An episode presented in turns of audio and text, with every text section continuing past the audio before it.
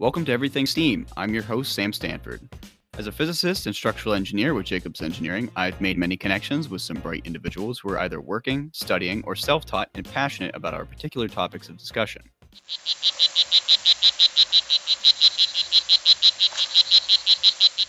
Based on the sounds that you just heard and the name of this episode, it's probably clear that this is all about amphibians. My guest and I will tackle evolution in the first segment just to get your feet wet, and then we'll become more focused and discuss the evolution of amphibians. And then to round out the episode, my guest will be sharing a specific example of amphibian evolution that he is truly fond of. Now, it's probably an appropriate time to introduce my guest star for this podcast, so please meet Dillon Jones. Dillon is a biologist and a science communicator with a passion for uncovering the secrets of biodiversity. His biology career has largely focused on the ecology of reptiles and amphibians, as well as understanding how and why species ranges change over time. As a science communicator, Dillon delves into topics such as wildlife conservation, evolutionary theory, and the incredible array of life on our planet. You can find him on Instagram under the handle at Dillon the Biologist. So, now that you've been introduced to my guest star and the topic of this podcast, we're going to head into the first segment where we plan to discuss one of science's most accepted theories, the theory of evolution. Cheers.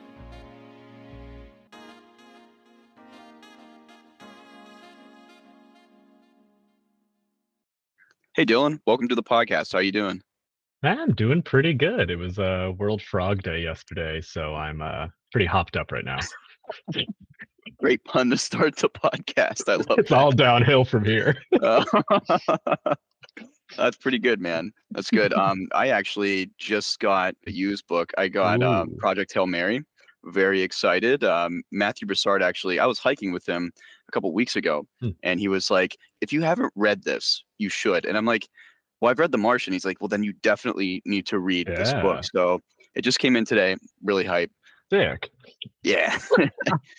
Yeah. Also, um, apologies to the listeners or the I guess the watchers of YouTube out there. I uh, yeah, I'm I'm not using my normal equipment. I'm actually using my work laptop. Work, don't kill me for this.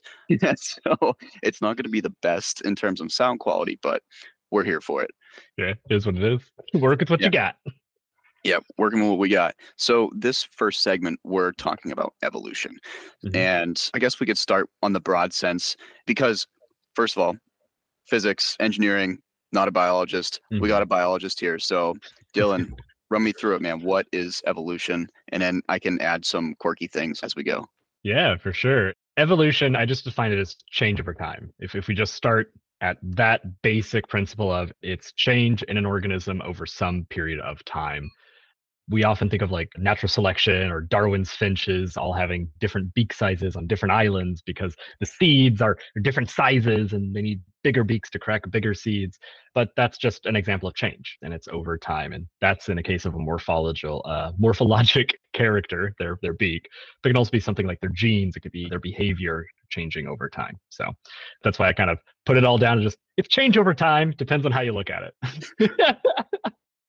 That's so true. It comes in in different flavors. You have the stuff that's going on with the DNA, and then the stuff that you have after you do reproduce, mm-hmm. because you have the recombination and mutation that's dealing with the hereditary aspect and then you then try to replicate that as much as possible make a bunch of offspring and then that's when natural selection occurs so you get all of these crazy things going on it could be climate toxins, oh, you know, yeah. competition, so much, so many different things. And I mean, um, yeah, it's crazy. In my specific focus, it's biogeography. I study how and why species are where they are today. It's like it's like why are there so many amphibians down in Costa Rica? Like that's like a you know you actually pair that with millions of years of evolutionary history to get that answer. So it's evolution can just be whatever you look at. That that's what's cool about it though. Yeah, it's extremely involved. And I guess especially with with what you do, I mean, you have to be very in tune to like geology and, mm. you know, geologic time too, right? Yeah, yeah, that that was actually the most surprising thing is how much I've had to learn about uh, plate tectonics or uh, how mountain ranges form just to figure out of like, you know, why is that salamander looking that way? It's super, super weird, but oh, it, it's fun. I'm actually noticing now when I go out to places, I can much better take a guess as to what is that and why did that form? Why do those mountains look like that? I don't know. It's it's it's cool. Oh, Most definitely. So I have a question for you, and I Mhm. think this is something that we really haven't touched on in the podcast. Hmm. And there is a, I guess, I don't want to say it like this, but like there's like a tier in terms of evolution. There's micro and macro. So maybe Right. you can touch on that for the audience. Yeah, yeah. So you'll hear uh, micro and macro evolution pretty often, and really it comes down to that that scale of time is usually how I lump them together. Where microevolution is stuff that is happening uh, kind of in the last few thousand years. The classic example of the uh, the peppered moth turning black because of pollution during the industrial era. That's a classic example. The moths used to be mostly white, and now they're mostly black during that time. So that's like a good example. Microevolution. It's not a new species. It's it's no major change, but it's it happened within a few generations. Macroevolution is the stuff that you'll hear that goes like millions of years over time. Uh, so this is like entire new species, entire new clades. It's like when did the mammals split off from early reptiles and, and stuff like that? So so that's like the macroevolution. That's when you start hearing words like Jurassic and like Paleozoic and all of those different epochs and eras that I think every biologist struggles to keep the order of. So Definitely. I think one way, I guess, correct me if I'm wrong, that people can also use the distinction between micro and macro is that in terms of microevolution, everything can reproduce with one another. But then the mm-hmm. macro is where you get to a point where you really can't intermingle. Yeah, this is kind of like the fun thing and the frustrated thing about evolution is that everything is intertwined. So it's like mm. like time is usually pretty directly correlated to how different two things are. I mean, the difference between organisms that haven't been able to mate for 10,000 years is comparably small to a set of organisms that hasn't been able to mate for 300 million years. You know, there's a wide variety of differences there uh, you know that that's like the difference between a uh, tiger and a, a lion versus a tree and a fish you know it's it's a huge difference it's a huge difference No, that makes sense. So, okay, we kind of covered some some broad definitions so far, and there are some terms out there that linger, you know, and are used colloquially. I have one that kind of gets not on my nerves, but I think it's Mhm. just people that don't really even know the surface level information about Mhm. evolution, and maybe we can kind of help those people out here. One of those is de-evolution. Mm. Please, please enlighten us. so the concept of de-evolution is where some taxa some organism evolves in what seems like a backward state where they go towards more primitive conditions and an extreme example this would be like a chicken de-evolving back into a t-rex so maybe it, its feathers aren't as big and it can't fly and starts to get 40 feet tall or whatever we do see it in smaller doses but there's a kind of improper uh, foundation for the term because things are always evolving. Even the most primitive organism, you know, we colloquially say things like sharks or alligators haven't evolved uh, or haven't changed in millions and millions of years. Uh, they're they're still evolving. They're they're still changing over time. The differences may be minor. Uh, they may be. I mean, it could be something as simple as like cellular respiration has been increasing over the last hundred million years or whatever. It's just Mhm. they just don't look very different. And I, I think that's where people get into the idea of primitive means you look like a dinosaur, you look like something else. But things don't de-evolve. They don't go back towards something necessarily. Yeah, mutation could occur where it goes back to the original state, but that's just an example of evolution, not de-evolution. Mhm. Evolution is kind of a always plowing ahead forward type of concept. It, it never looks back. It just keeps going forward. It works with what it has we're very, very, very likely not going to de-evolve to have gills because that's just very difficult to happen. In theory, it could happen, uh, but it's very, very, very unlikely. And even if it did, it wouldn't be the same gills that our ancestors had. They would be essentially new gills. Right, right. What do you mean I can't fly? I, I that's what I want to evolve into. Come on. right right that's actually been one of the funniest things building on that evolutionary biology and learning about this really really ruined a lot of mythical creatures for me. So um, so like we, we talk about these concepts of what we just said like you work with what you got. Wings are a great example of this So bird wings and bat wings, they both formed from what is arms and hands, but they formed in very different ways. Where the birds, everything kind of got truncated and a little bit more uh, like I, am making this. I, I don't know how to communicate what this is on a audio format, where the fingers are all kind of squished together. Uh, whereas bats they have the webbing between all of their digits.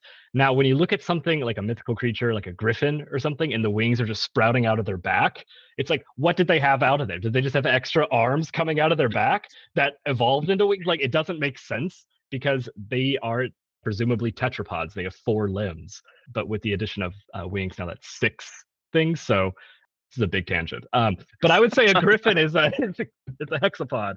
It's got six. Um, Interesting. No, I Yeah. so I don't know. I I think uh there's I think people like to label things as like a like progression. Mhm. Um I don't find it as progression. It's just more like blind success or random success, you know, with Oh, yeah. working with what you got. We can't emphasize that anymore. But um yeah, most definitely. Oh definitely. yeah. Is there any Yeah. other things that you would like to talk about that come up as terms that are kind of not in terms of evolutionary biology? maybe not necessarily a term, but it actually fits in really well with what you said about evolution kind of blindly stumbling and getting successful on accident. There's this notion, and I think everyone is guilty of it, and it's seeing an organism in the wild and assuming that it's perfectly adapted for that environment. You hear this on like every nature documentary. It's like, you know, the cheetah in the bush is perfectly adapted for speed. And it's, well, you know, eh, the thing is, it's nothing is really perfectly adapted. It's just that it has certain adaptations that are really good for what it does but it could be much faster. It could be a much stronger organism. It could be better, but it's working with what it has. It has its own limitations. Like, yeah, there are super fast humans, and you know, no one's saying like, "Oh, Usain Bolt is uh, perfectly adapted for speed." You know, it's he, he could be more. I mean, there's lots of organisms yeah. that are way faster, but it's just seeing some organism and saying, "Oh, that is perfectly adapted, and every adaptation it has is specifically meant for the environment that it lives in," is not really true. There are, you know, vestigial organs. We see them all over the place. Uh, things that used to be useful but are not, uh, and they're still there. Though, you know, the the appendix isn't perfectly adapted for rupturing in the emergency room. Uh, you know, it doesn't it doesn't really uh, always makes sense. But uh, it, it's a it's a concept that I I was luckily drilled into very very early on in my like evolution career, and it's really helped me beyond evolution. Just looking at an organism and trying to understand its traits and like why does it have that in this environment. I think there's still some people that can do this, but Mhm. I attribute it more as a vestigial trait, and that is wiggling your ears because Oh, we yeah. don't have to communicate via just body language anymore. I mean, we still do. Don't get me wrong. Oh, It's very important. But being able to have like speech is kind of way more important. So less people, I don't think, can do that, right? Right, exactly, and it's uh, you know, it, this is actually a very fun thing you can do with like classroom, like like kids and whatnot, is have them act like they're aliens and they have to describe an organism and exactly what its traits are used for. It's going into it with that mindset because in essence, we are the aliens looking at a I don't know, like an elephant and trying to figure out why does it have those tusks, and you know, maybe we can get the right answer, but maybe we get the wrong answer, and it's it, it- it's fun to think about it that way because then you realize it's like if we did that with humans you know, we can make up some like crazy, crazy answers. You know, like the ears are adapted to like swimming fast or something because they saw one like sh- wiggle in the water when someone was swimming. You know, it's like ah, they must be rudders or I don't know. You know, you can make up anything. Like that's the cool thing. Uh, but yeah, it's it's something to keep in mind whenever you're looking at things. Is that maybe that thing is just there because it's just uh there. Maybe its ancestors used it and it doesn't use it anymore. Very true. Very true. I think the last thing that we should talk about before we roll into our first commercial break is you answering the question. Why do people think that mutations are just bad and explain why they're not just bad? Yeah, mu- mutations have gotten a pretty bad rap. Um, Mhm. A, lot of it is definitely just mass media. You know, you you hear like the X Men or something, and it's like a single mutation in their genome, and it's like that's nothing. There's tons of single mutations, and that happens all the time. You probably Mhm. have a few million in yourself. Um, and also things medically like cancer or uh, seeing like oh this mutation caused a, uh, a, a a really bad disease, really bad chronic disease or something. And so that's the cases we focus on, but mutations are the base unit for all diversity of life on this planet. the reason that we have, uh, you know, frogs and bears and giant trees is all because of single mutations over the course of billions of years. It's super, super, super cool to like just think that all of this started from just four little base pairs changing over time and duplicating and then kind of melding together and and then just becoming every single living thing we see today. Also, we should mention that most mutations are just completely removed when they occur. Um, most bodies have like really good DNA fixing processes. They yeah. look for mutations and try to remove them. So, yes, in the grand scheme of things, I guess the majority of them are bad, but the majority of them never even affect anything because they're just removed. Um, so, uh, honestly, I probably would have answered it different by saying like, "Hey, look, I mean, we do have some mutations that you could technically say are bad, but then there's others that are good, like you know, people having blue eyes, or I guess beating lactose intolerance. I mean, there's many different ways that you know we've mutated, and it's been good. yeah, right. Like cheese. Yeah. Yeah. yeah, yeah, you can eat cheese. Cool. Sorry for the people that can't. Maybe someday your ancestors will be able to. I, I apologize. but I think we're going to run into our first commercial break. And then whenever we come back, we're going to be talking about amphibian evolution. So stick around. Are you an athlete who is constantly on the grind? Maybe you're a student who's cramming for an 8 a.m. exam the next day. Or maybe you're someone who's crushing a hike and you have three peaks to go. Well, you've come to the right ad. Sigma snacks are a healthy alternative to pre workout and energy drinks. These snacks deliver easily digestible sugars and carbs necessary to crush an early morning workout, late night study sesh, or any adventure in between. By combining caffeine and the amino acid L-theanine, these bars are backed by scientific research to provide clean energy, extra focus, and reduce the anxiety and crash that are associated with normal pre-workout and junk energy drinks. Not to mention, they taste great. Specifically, I have been taking them with me on my backpacking adventures. They're a great way to start the day without having any jitters or an upset stomach on the trail. Lastly, Sigma Snacks is a student run, student operated startup that would like to offer you 15% off your first purchase with the promo code STEAM. So head on over to eatsigmasnacks.com and order your first Sigma snack today to have the best and most reliable source of energy shipped right to your door. That's eatsigmasnacks.com, promo code STEAM for energy that's out of this world. All right, we're back. This is segment two, and we're talking about amphibian evolution. And I guess we'll just cut right to it because it's kind of the obvious question that we should really start out with is like amphibians. Where did it start? About three 60 to 400 million years ago. Um, all, all, these million years are going to be estimates, but mm-hmm. that's mm-hmm. when we got the first uh, amphibians, the the ancestors to all of the some 8,000 species of amphibians that we have today. I'd love to say where, but it is very difficult to say where. We can say uh, Pangea, um, but uh, so that that doesn't really help much but yeah, during uh, during this time, amphibians rose out from some group that had a common ancestor with fish. They were very much so in the water, and the amphibians were the first tetrapods, so the the, the four limbed animals uh, that that really really got onto land. So we, we hear of like some of the lobe finned fishes, uh, the most famous like Tiktaalik, that did kind of go onto land. That is what paved the way for amphibians to eventually colonize land. But uh, amphibians are still famously amphibios means living double life is that they uh, need to be in the water. They need to have water as a main stage. So this is where i just love amphibian evolutionary history because it's so so old and just the origins of it are so cool. It's like get out of the water get onto land. You need to get all of these different traits to be able to survive on that. First you just need to not die from drying out. Like that's right. the thing you know fish are just in the water. They don't need to worry about drying out as much because they're in the water all the time. But the amphibians are not. So many early amphibians were probably uh, like half in the water. there's a term for it where they're just kind of they're they're above land they're they're breathing air you know they're past that gill stage but then they're just in the water the whole time so they don't completely dry out and die Isn't like a Um, good uh, indicator to that? Like whenever you're looking at the fossil record, uh, where their um, their quote unquote like blowholes transition, because like how like yeah. fish breathe and circulate the oxygen into their swim bladders and Mhm. stuff.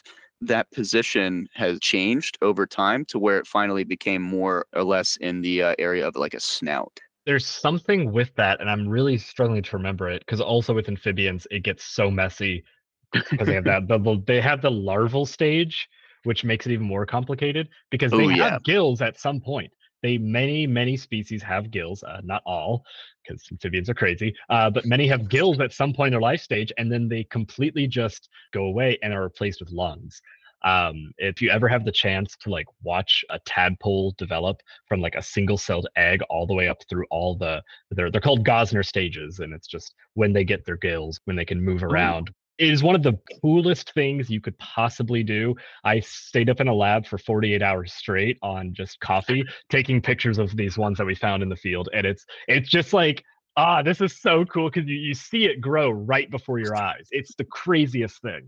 Um, That is awesome.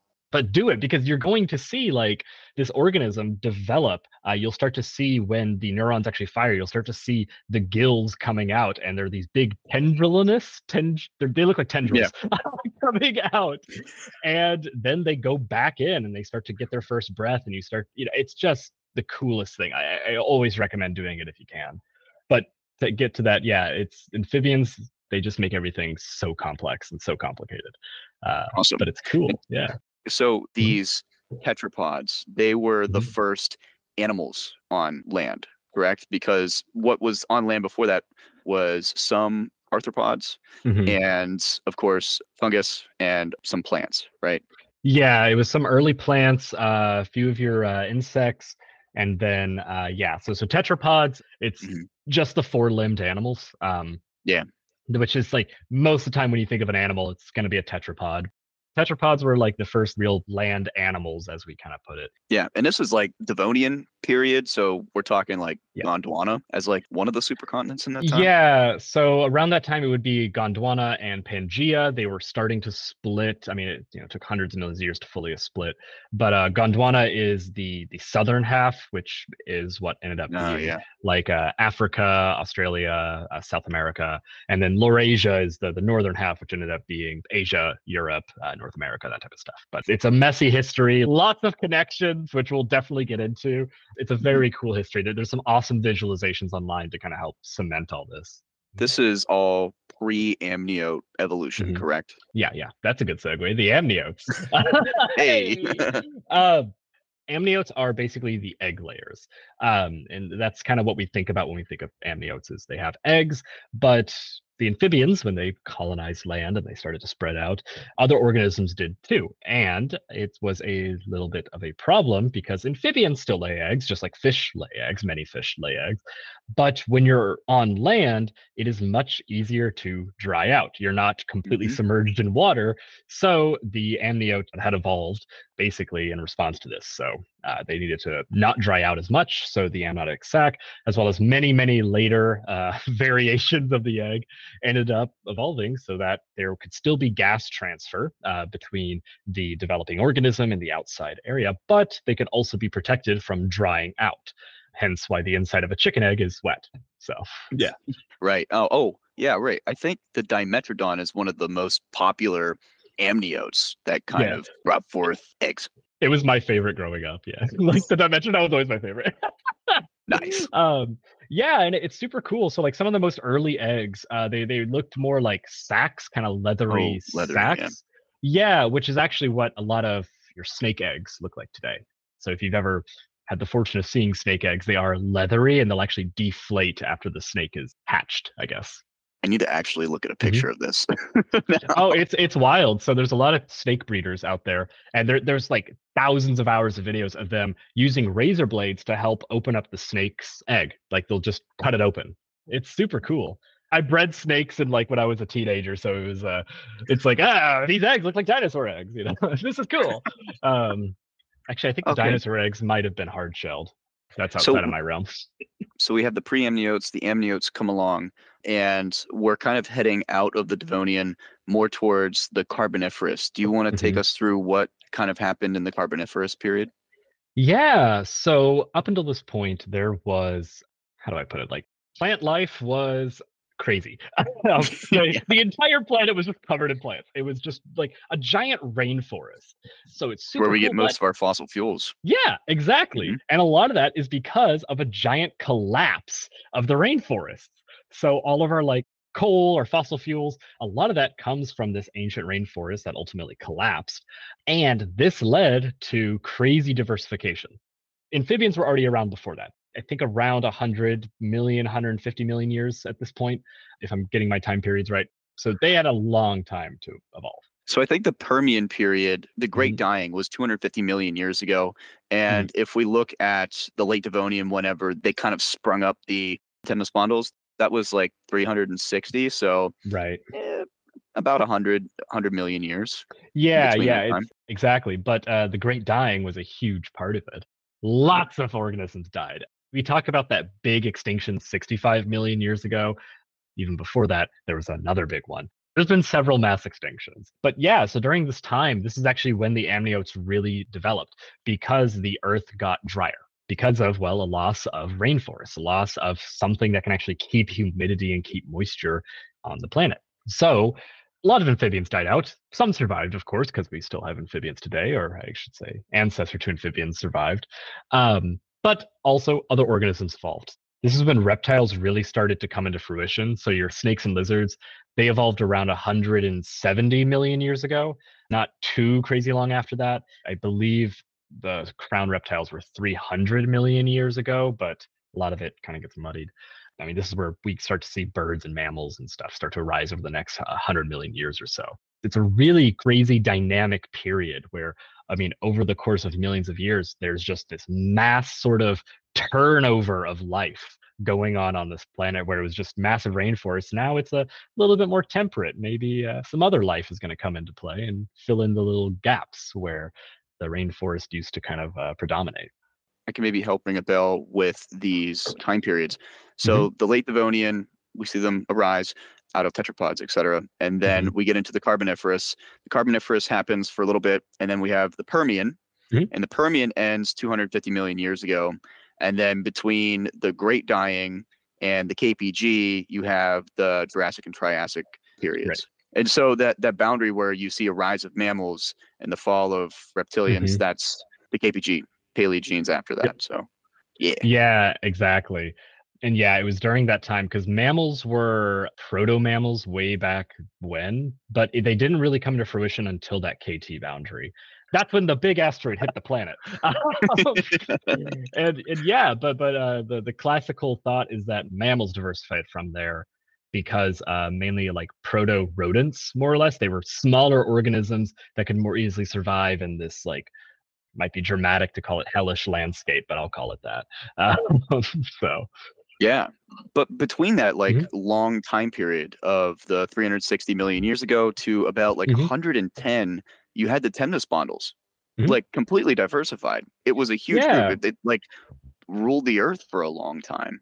Oh yeah, they they were everywhere. They're in a really weird spot because we're not 100% sure. They were, they were definitely something within amphibians. That's kind of where we're mostly pretty sure about.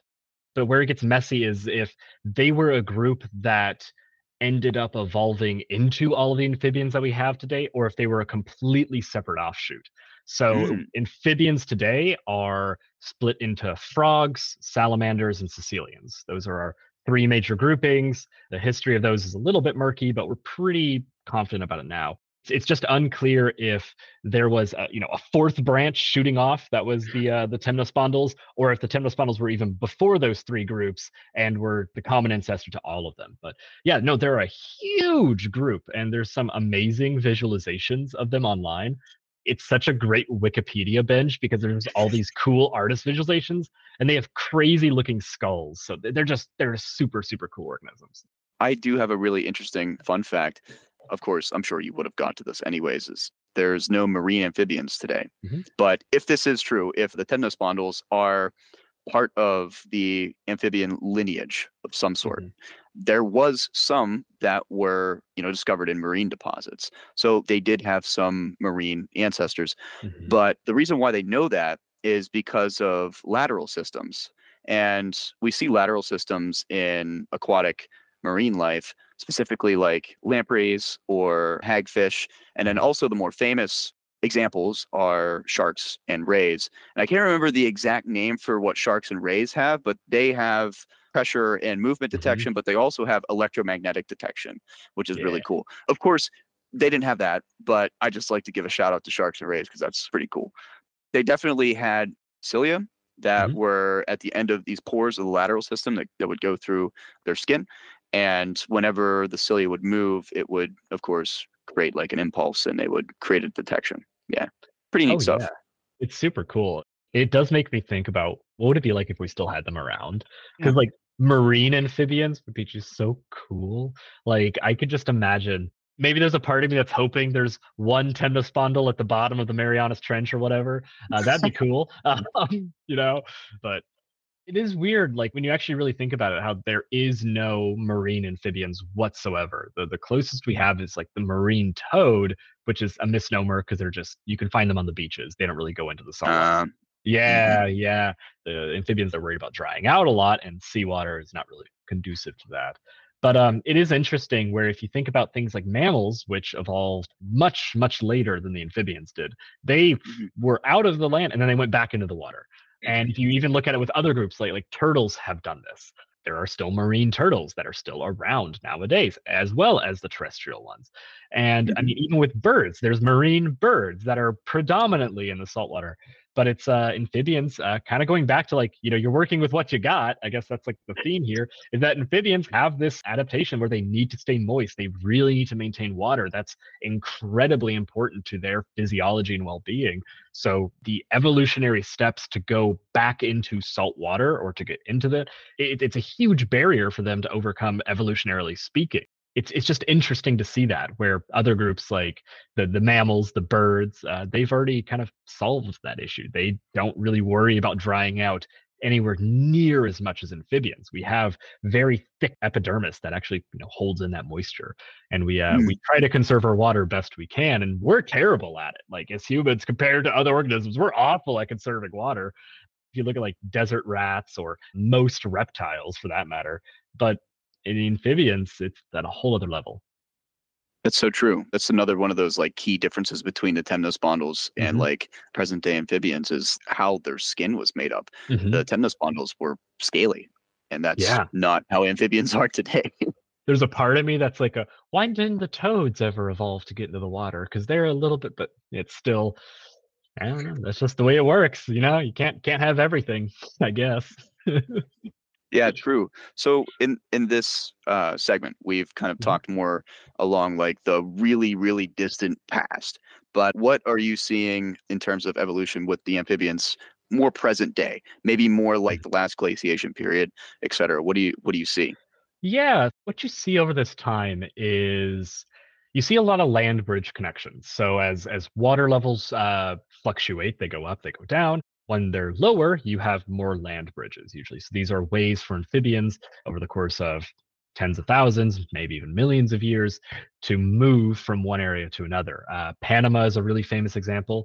The land bridge between North America and South America. We also have the Bering Land Bridge that goes Mhm. from Eastern Asia over to North America.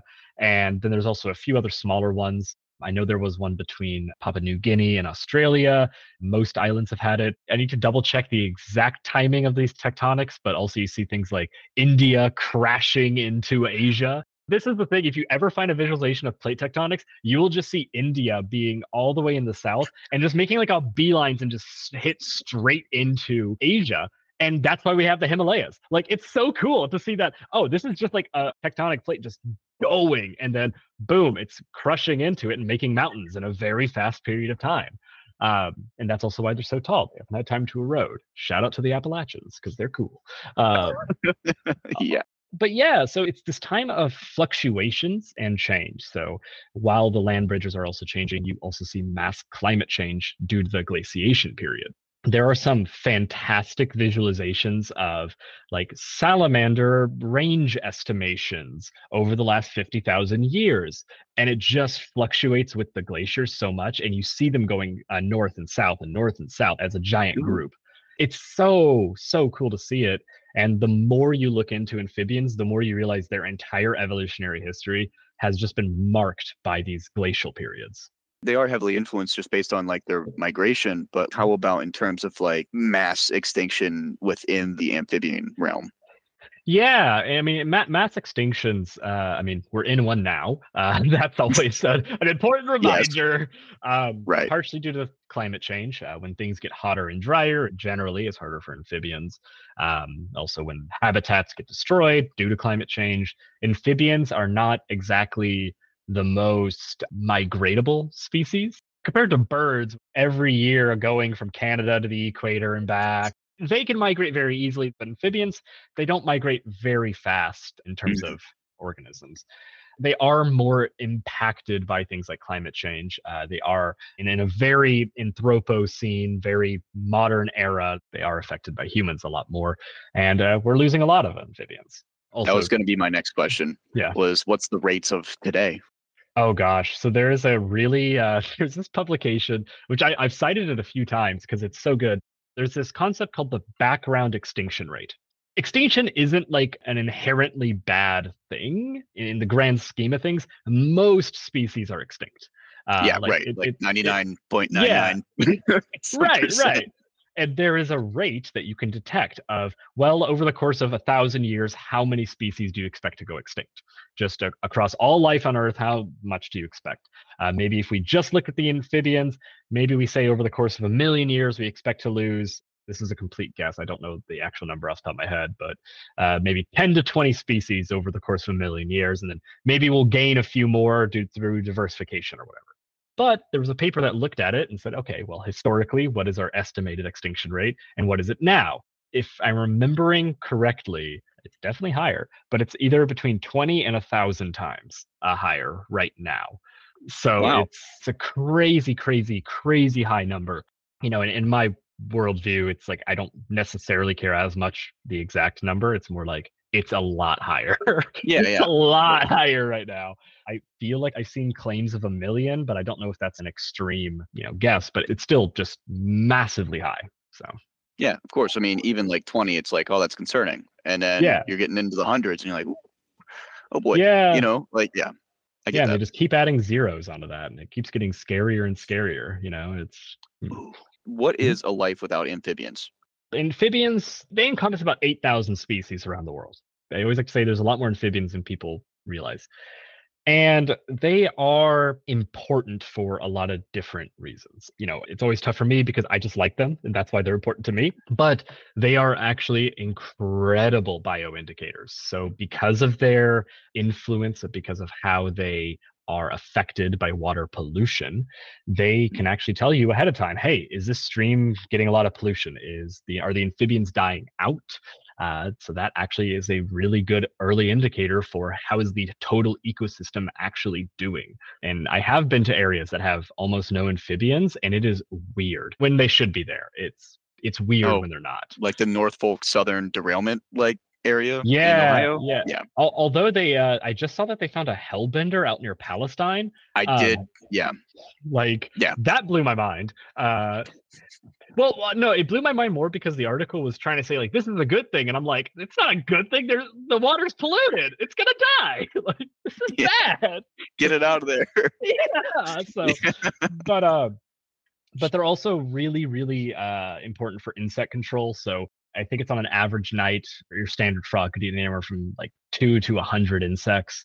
Uh, so if you, if you hate mosquitoes, I, I think a lot of people who live in like the American Southeast, so like the Gulf of yeah. Mexico and everything, they're pretty familiar with the concept of tree frogs being right next to your light, eating the mosquitoes that get attracted to it and eating the moths and everything. Like that's just a common thing. They are important for those reasons of course, we also have some incredible medical advantages from them. Many amphibians are poisonous in some way. They actually secrete poisons through glands, or they sequester poisons, like in the case of poison dart frogs, because they mm. actually kind of steal the poison in a way and concentrate it from ants.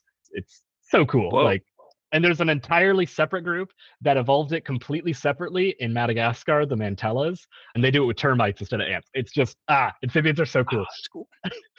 so uh, we we have been able to synthesize a few things from the poisons of uh, different toads. Uh, there is like a famous example of a toad in the American Southwest that you can actually get DMT from it. It's not really worth it. It's too much of an effort to actually get it when you could just probably ask anyone hanging outside of a 7 Eleven. But uh, you know what I mean? Like it's just like this is it's so much effort and it's not worth it. So, but it's cool. And also, yeah. if you don't synthesize it right, you can die. I should say that. I should say that out of safety. Definitely. Yeah, safety, safety first. Don't lick toads.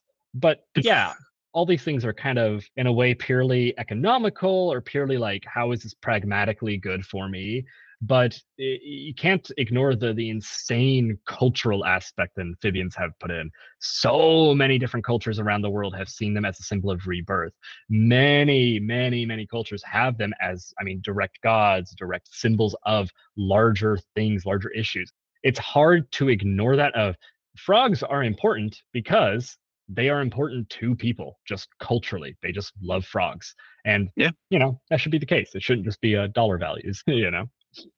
Unfortunately, when you have to write grants, you have to make it, you know, so that people give you money to study right. things. But yeah, I definitely. Do you have anything else that you want to say before we roll into our commercial break? Let me see. Evolutionary history of amphibians. I don't think so. No. Okay. We're going to talk about a specific group of amphibians when we return. Have you ever been standing in the shower looking at the ingredients on your shampoo bottle and noticed that water is always the first ingredient? Well, I have. After a little research, I discovered that shampoo is over 80% water, which is kind of like dumping bottled water on your head while you're standing in a shower. And that's why I'm excited that I found Seabar, a disposable plastic free hair care line that cleans up ocean trash with every purchase. Not only does Seabar pick up one pound of ocean trash for every item ordered, but their salon quality shampoo and conditioner concentrates come from refillable applicators, kind of like deodorant tubes. Just twist them up, rub it on over your hair a couple times, and then just lather it up like you normally would. My favorite part is how long they last. I've personally been using the same Seabar for three months now, and I've barely used any. So not only does it help save the environment, it's also effective, efficient, and most importantly, it saves me money. If you would like to try a better way to wash your hair, head on over to seabar.com and use our special code STEAM for 15% off your first order. Seabar, shampoo done right for you and the planet. All right, segment three. This is it. This is the final segment. And we have a specific tale, uh, not not by me by any chance. I'm going to be the the bystander here, and I'm going to hand it over to Dillon so he can share this wonderful tale with you on a group of amphibians.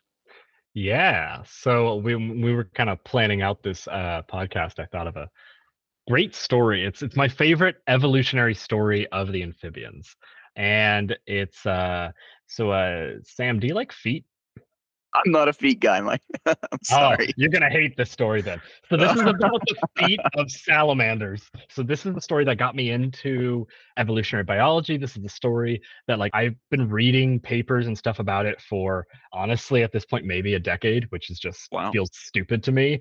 There's this group of salamanders. There's a genus called the Bolitoglossa salamanders, and they are about a hundred and 30, 140 species total. So they are the most speciose group in the most speciose family of salamanders. This is like by far my favorite group. So they're cool for many reasons. We're going to start off with why they're cool. So they're in the family Plethodontidae, which is already super cool. These are the ones that are in uh, largely North America, a few in East Asia. This is actually one of those land bridge situations as well, where a lot of early mm. amphibians kind of crossed over from Asia through the Bering Land Bridge into North America. And so See, humans uh, aren't that special. yeah, exactly. Uh, amphibians are doing it way before the humans did it. Uh, so, so, so this group, so the, the whole family, they're they're lungless. So they've de-evolved. Uh, we're looping back. No, oh no. yeah, so they don't have that standard lungs like we think of a breathe in, breathe out.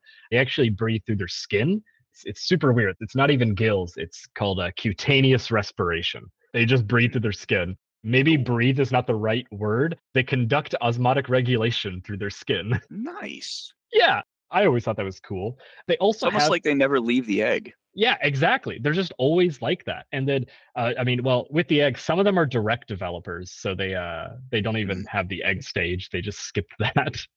Wow. Okay. They're so insane. They also have incredibly complex mating dances. Uh, Oh, like there is a beautiful paper that just breaks it all down. There's like 40 or 50 different types of dances. Some of them will like rake their teeth on the back of the neck of the female to transplant pheromones. They'll like waggle their tail. There's also really good videos of this. Uh, they'll do like spinning in circles. It, it, it's it's super complex. And at the end of it, the male will drops a uh, sperm sac, I guess is the best way to put it, on the ground and then gently guide the female over it so that she can deposit the sperm onto the Yeah. eggs. This can actually delimit different species because if the male leads the female a millimeter too far, it's gonna miss and then won't Oh. impregnate the woman. Like it, it's crazy. It's crazy. So you can have entire species groups that'll still be attracted to the dances, but then they won't continue forward because the male didn't bring her far enough or brought her a little bit too far. Like they're just a weird group. They're a cool group. But then within them, there is Bolitoglossa as a genus. So, you know, family Plethodontidae, genus is Mhm. Bolitoglossa. So, Bolitoglossa are the amphibians that actually made it south. Sorry, the salamanders that made it south. If you look at most salamander ranges, it's almost all uh, what used to be Laurasia. So, North America, Asia, Europe. That's the Mhm. vast, vast, vast majority of salamander ranges. They did evolve in Laurasia after Pangea broke up, so that kind of makes sense. But if you look at it for Bolitoglossa, you'll see a kind of a tendril going through Central America and down into South America. And it's that story that I love. So, Bolitoglossa, they also have these things called nasolabial grooves, uh, these little Okay. things on the front of their mouth that is used to like detect pheromones. It makes them look really cute if you see a macro photo. But the Bolitoglossa are known for their webbed feet. So they have this really crazy webbing between all of their toes. It's pretty indicative throughout the entire genus. There's a couple species that don't really have as much webbing, but in general, all of them have this webbing. And for a long, long, long time, it was thought that they used that webbing to actually suction cup and climb up uh, leaves, basically. Kind of like a Mission Impossible thing, where they Mm. just keep suction cupping up the glass skyscraper, but it's, instead it's a giant leaf in the tropics. Really, really cool. So, uh, reading that and trying to understand why was was always really, really important to me. I, I just loved it. But then I started looking into evolutionary history a little more. I started piecing together more papers. I started to understand the complicated jargon words in the papers and could really see what's going on. And what I found is that that webbing feet as being an adaptive trait isn't exactly true. So there were some old papers done in I believe the 80s or 90s where they actually tested the suction cup ability of these feet. Basically, they had the salamanders like hanging from a little pane of glass, and they like would see how long it would take them for them to fall. And it's like, oh, this one can suction really good, you know. Uh, in the '80s, it was much easier to get a grant. So, but you know that and that was the standard thing. But then you start looking into their evolutionary history a bit more, and there was many papers done by the late great David Wake, who is like the salamander guy, the Bolitoglossa guy, uh, and then just a few other amazing authors throughout their history, kind of trying to understand why are these salamanders here. So they had what was thought to be an adaptive radiation coming through Central America into South America. The traditional thinking was the suction cups allowed them to actually climb up the trees so they could exploit a niche that wasn't really occupied, or possibly they could have exploited this niche better than uh, some other organism that was in this sort of mid to low canopy niche.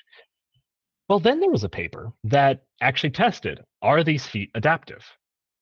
That was the baseline question. So you can really detect if are these traits are they following any specific pattern. For example, if giraffe necks were adaptive for tall trees, we would expect taller giraffes to be around taller trees. That that's one way to kind of think about it. Or you'd expect the different size of giraffe to have a different size neck or whatever. But it would be uh, proportional to their adaptive ability. So if uh, Mhm. they're yeah. So they did that with the a with the Bolitoglossa feet, and they looked at their feet width, their suction ability. They actually used a mathematical model to quantify suction ability, uh, and it's a really simple one. It's so cool. Like it's like this is this is the era we live in, 2020.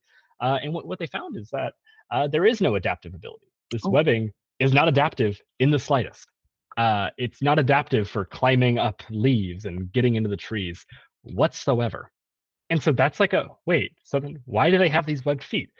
This is actually a really nice tie-in to the start of the podcast about uh, you know, hey, adaptation doesn't mean that it's perfectly adapted for their environment. So what they discovered was these amphibians started up in North America. They started up there and they started moving southwards. In Central America, uh, they thought to go along the mountain ranges during glaciation cycles, of course, because mm-hmm. when the glaciers came in and it was uh, or receded and things got a little too hot, they could either go more north or they could go up in elevation to get to cooler temperatures. So the mountain ranges almost act as uh, highways for genetic diversity. And these Bolitoglossa went down that way. As they went more and more south, it got warmer and warmer and warmer the cool thing about amphibians is that they are uh, ectotherms. Their metabolism is controlled by the outside temperature, and this affects everything. This affects their metabolism. This affects also things like how fast they grow. So, Ooh. as they started going south more and more, these early salamanders started to develop faster and faster and faster.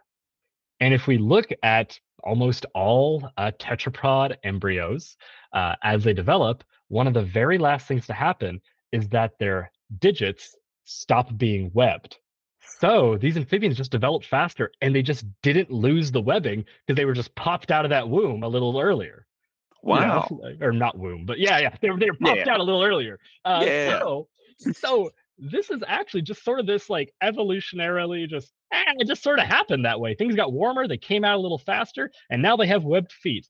And, and it just so happens they can kind of climb with it it's not because they needed to climb or because climbing was such a big deal that they the web feet had to evolve. It was uh, purely just they're moving southwards, so their morphology responded to an external stimuli. It's a really fascinating tale because I, I think it wraps up a lot about what I see with evolution is like every organism has a story, right? Every single organism on this planet has a story contained in millions or thousands of years of evolution. Mm-hmm. And this one is a story of they went southwards and the environment changed what this entire species group looked like and made them the most speciose genus in the most speciose family of salamanders. And they're by far one of my favorite organisms. Oh my gosh, I didn't even mention it. Because they don't have lungs, they have a projectile tongue. Um, it's, it's like you know, everyone thinks of frogs as having that long tongue that can like grab a fly, and that's not really a thing. And these salamanders, it is. They can do it. I've seen it. It's so cool. Their tongue can be, I think, one and a half times their body length fully extended. Like it's crazy. Wow. I, I need to double check that exact number, but yeah, it's very, very far. Um, and so, you know, th- this group is they're these tropical salamanders that can suction up, up trees and shoot a projectile tongue, and they don't need to breathe. Sort of, they kind of breathe their skin. They're just like such a cool group of organisms. Wow. So I'm just curious. Yeah, yeah, yeah. With this uh, fast development process, what else is underdeveloped? Kind of like how they have the webbings. Is right. there anything else that they found that is affected because you know, of this? Yeah, that's an interesting question because in salamanders, uh, the retention of juvenile characteristics, paedomorphous, this is where you'll see like the the axolotl, which is a uh, really mm. famous example of one. Uh, most salamanders in this uh, genus that uh, includes the axolotl. They're, they're aquatic when they're young, and then they develop and they turn into land-based organisms where they lose their gills and everything. The axolotl does not. They stay aquatic. They still have gills, and that's paedomorphic. That's a juvenile characteristic that exists into adulthood. Mm. So in this case, it is sort of a paedomorphic trait. It, it is paedomorphic, and for a long time, it was just believed that hey, it's it's paedomorphic because it was evolutionarily adaptive to be paedomorphic. That, that's kind of what they were saying. But I don't know of any other traits, actually, now that I'm thinking about it. There might be something with the ossification of the skull that's oh. ringing a bell, like where the skull is slightly under ossified at first. But I'd have to double check. I, I think there are a few other small minor things, but mm, they're escaping me at this moment. Oh yeah, just curious. I mean, Yeah, it yeah, seemed yeah. like um, if it was happening to one sort of trait, it would probably happen to others. Right. And it, it could have also been that, you know, uh, I think it was 30 million years ago, the Bolitoglossas split off from the other salamanders. It could have been that 30 million years ago, there was some trait that was really, really good for whatever reason. Because I know this group got into South America around 23 to 26 million years ago. It was a very fast, relatively speaking, very fast mm-hmm. movement down south. So it could have been back then the suction cupping was really a, a big deal. It was really needed, but it's no longer needed. Maybe something changed in the environment, some trait changed, and now it's just a feature that they all have. Uh, something that's called a spandrel of evolution is, is what we kind of refer to it as. They have something that is still there, but it might be used for something else, like suction cup and climbing up trees. Maybe back then it was useful for complete random guess with no data. Uh, I don't know, suction cupping onto another salamander during mating, during their crazy mating dances, or you know what I mean? Yeah. Like it, it could be something completely crazy that we could never fully know, but yeah, Yeah. It doesn't even have to feel like one, I guess, um, one way of how they live. It could be multiple different things. You know. exactly. It, it could be any number of things. Yeah. Yeah, absolutely. Well, Dillon, that was awesome. I really appreciate the Yeah. tale. I also appreciate you being on the podcast. This has been fantastic. Talking a little bit more about like evolution, some in depth about amphibian evolution, their time, their influence, all of it. It's been wonderful. Thank you. Yeah. Yeah. This was fun. Thanks for letting me uh, nerd out about amphibians. absolutely. Absolutely. All right, man. Well, thanks. Cheers. That is all for this episode of Everything Steam.